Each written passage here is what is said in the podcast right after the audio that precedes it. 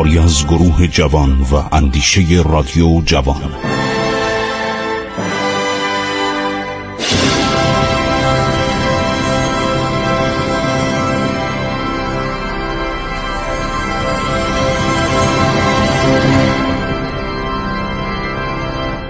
به نام خداوند بخشاینده مهربان شنوندگان عزیز من خسرو معتزد هستم. در برنامه عبور از تاریخ با شما عزیزان صحبت می کنم شنوندگان عزیز اگر خاطر مبارکتون باشه ما داشتیم درباره خانواده جیالمه جیالمه آل بویه شاخه دوم جیالمه سرزمین دیلم و گیلان صحبت می کردیم حالا دنبالش رو بشنوید.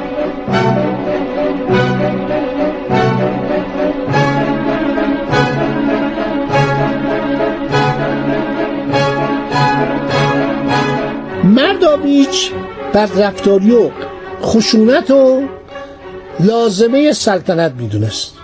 آل بویه نه. مهربانی و بزرگواری و بخشش و رفاقت و با سپاهیان دوست شدن و عرض شود حتی اینا کاری کردن که اعراب هم به اینا علاقمند شدن. اعراب که از دستگاه خلافت بغداد ناراضی بودن به طرف آل بویه اومدن. خلیفه عباسی در حقیقت در بغداد بازیچه دست شود امیران آل بویه شد دیلمیان شد. اینا دیگه اعراب هم تعصب کمتری نسبت به خلافت و دستگاه عباسیان داشتن. اینا بزد و بخشش کردن. تا جایی که می‌تونستن بزد و بخشش کردن و اعراب هم عرض شود که طرفدار اینها شدن. حسن ابن بویه یکی از این سه برادر در خدمت مرداویج بود. مرداویج که کشته میشه؟ این آزاد میشه و میره به فارس. نیروی علی ابن بویه در فارس بود نیروی وشگیر ابن شیرویه در ری بود نیروی سامانیان در خراسان و ماورانه بود من هنوز به عرض شود که سامانیان پرداختم. آغازشون رو گفتم. چون این سلسله خیلی طولانی شد من اینو گذاشتم که بعد از این ماجرا یه اشاره هم به اونا بکنم. اونا هم خیلی خدمت به ایران کردن. یعنی سامانیان که مرکزشون شهر بخارا بود دوران زرین ادبیات ایران رو ایجاد کردن. این شعرهای بزرگ مورد حمایت اینا قرار گرفتن. حتی فردوسی جزو کسانی بود که مورد حمایت اینها بود.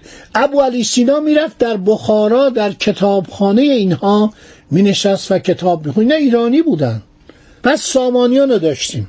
علی ابن بویه در فارس بود وشگیر ابن شیرویه در ری اینها حکومت و قدرت سلطنت دست اینا بود.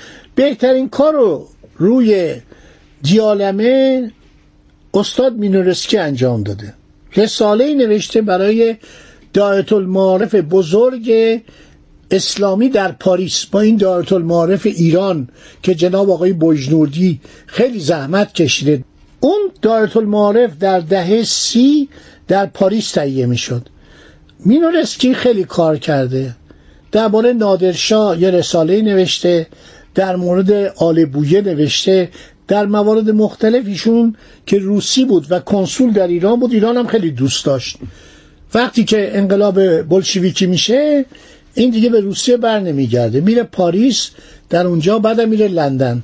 کتاباشو به سه زبان روسی نوشته بعد به فرانسه بعد به انگلیسی. این نیروها یعنی آل بویه و آل سامان و آل زیار همه ایرانی بودن. خلیفه عباسی قدرت نظامیش کم کم ضعیف میشه. حسن ابن بویه حرکت می‌کنه با سپاهی به سوی گیلان و مازندران. سپاهیانش رو فرماندهی می‌کنه شهر اصفهان رو به تصرف در میاره. با وشگیر زیاری وارد حالت نبرد میشه. اصفهان، همدان، قم، کاشان، کرج، ری و قزوین به تصرف حسن ابن بویه در میاد بر اون شهرها قدرت و سلطنت پیدا می‌کنه. بعد وشکی رو از عرصه قدرت و حکومت به دور بیاندازه. وشکی رو میره گرگان. در همانجا میمونه در یه حادثه ای میمیره وشپیر آلزیار یک گراز وحشی حمله می‌کنه و اینو از اسب میندازه و سرش می‌خوره به سنگ و کشته میشه. دیگه اینا میشن یه حکومت کوچیک. یعنی بعد از مرداویش و واشپیر دیگه این حکومت یه حکومت ملوک و توایفی کوچک در نواحی شمال ارشبت شرقی ایران میشه در ناحیه گرگان.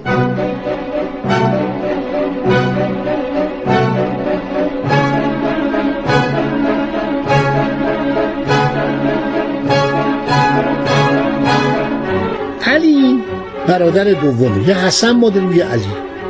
علی که حاکم فارس بوده حمله می‌کنه به اهواز و به عراق و متوجه میشه که این خلیفه عباسی خیلی آدم ضعیف و بدبختیه اون برادر سرگرم حکومت گیلان و تبرستان بود.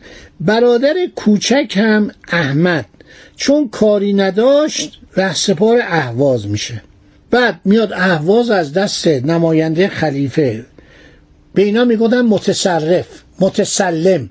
استاندار می‌گفتن متصرف فرماندار می‌گفتن متسلم. ببینید یعنی چی؟ یعنی تصرف کننده بعد تسلیم کننده. اینا فراری میشن.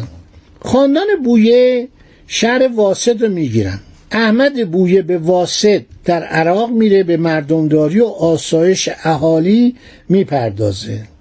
سپاهیان بغداد به شهریار ایرانی می نویسند که چقدر خوبه ما به سوی بغداد پیشروی کنیم و عراق عرب رو در قلمرو حکومت خود درآوریم. مردم رو از زیر فشار جور و ستم این خانواده فاسد و فاجر و عیاش و خوشگذران نجات بدیم. خب خانواده بویه متوجه میشن شیعیان نجف و کربلا آرزو دارن که شهریار شیعه بر اینها حکومت کنه. اشایر سلحشور نایه فرات هم این آرزو رو داشتن. چون به خاندان علی ابن مرتضا علیه السلام علاقه داشتن ارادت داشتن. در یازدهم جمادی الاول سال 334 هجری چند سال بعد از قتل مرداویج مرداویج سیاست مدار نبود بیشتر نظامی بود جنگجو بود مثل یعقوب لیس ولی این سیاست مداره این خیلی آدم مدبریه. با زبان با صحبت با مهربانی میره و شود که می‌رسه به بغداد. خلیفه در آن زمان مستکفی الله بود. المستکفی بالله میره به دیدن شهریار دیلمی. خیلی هم بهش احترام می‌ذاره. احمد دیلمی میگه که من می‌خوام شما بر خلافت بمانید. برای که می‌دونست اینا تسلط زیادی دارن. بعد سوگن می‌خورن که خلافت اسلامی در دست خلیفه باشه. احمد معز دوله که این لقب رو بهش داده بودن در عراق سلطنت کنه. خلیفه در روز 11 جمادی الاول سال 334 هجری سه لقب میده. شهریار فارس میشه اماد الدوله شهریار ری که حسن بوده. اماد الدوله اسمش علی بوده. شهریار ری و جبال. ری و جبال کجاست؟ همدان عراق ایران مرکزی همین رو می‌گفتن جبال. میشه رکن الدوله احمد شهریار عراق عرب بهش بگن معز الدوله همون که مرض پروستات داشت. ببینید تاریخ همه رو روشن می‌کنه. خلیفه دستور میده سکه ها به نام این شهریاران ایرانی زده بشه القابشون هم در سکه ها نقش کنن. بعد دوره دوم خلافت عباسیان آغاز میشه. یعنی دوره سقوط. دیگه خلافت عباسی جریان سیاسی نداره. بعدم که غزنویان بر سر کار میان عرض شود که اینا دیگه قدرت نظامی نیستن. اینا فقط قدرت سیاسی هستند. در حالی که شما یادتون باشه که اینا قدرت نظامی داشتن. یاقوت حاکم اصفهان بود که مرداویچ حمله می‌کنه فرار می‌کنه. اینا حکام داشتن. از عراق می اومدن از سوریه می اومدن از نواحی عمان می اومدن از جاهای مختلف می اومدن و اینجا حکومت می از یمن می اومدن از مصر می اومدن منتها این آقای خلیفه توطعه می‌کنه که اینها رو چیکار کنه؟ بکشه. یک کودتایی بکنه سپاه دیلمی وارد شهر شده اینا رو قتل عام کنن و دوباره قدرت خودشو به دست بیاره. کتاب های زیادی در این باره نوشتن یکی از نکات جالب یه اتاقی بوده در کاخ سلطنتی بغداد. سرای بریده رو اونجا نگه می داشت معز می‌برن این اتاق رو ببینه. اینا در کتاب هست تجارب الامم تاریخ الکامل همه اینا رو من از حفظم برام عجیب بود. اینا میرن توی اتاقی در رو باز می‌بینن. مثلا سر جعفر برمکی اونجاست. سر یحیی اونجاست. سر برادران برمکی که هارون رشید اینا رو اعدام کرده بود فکر کنید چه سالی؟ مثلا فکر کنید در قرن سوم هجری. حالا قرن چهارم هجریه. الان سال 300 300 و عرض شود که 34 100 سال گذشته سرا اونجاست. خوش شده. سر وزرا وزرایی که خدمت کردن اونجاست. مثل فرات. خاندان فرات. ایرانی بودن. که وقتی اینا وزیر می‌شد فرات شم در بغداد کم می‌شد.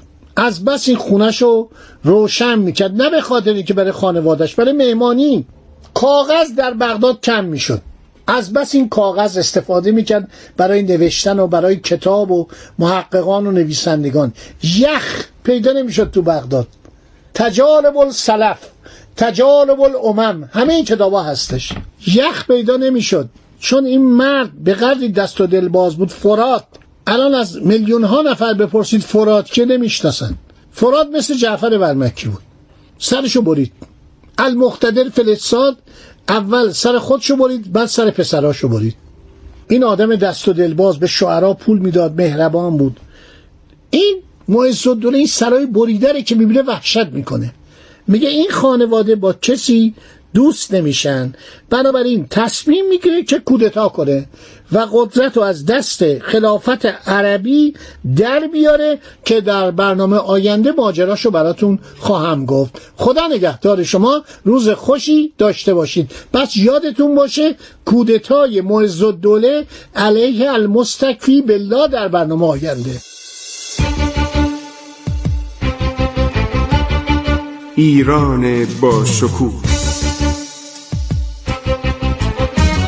2800 سال تاریخ.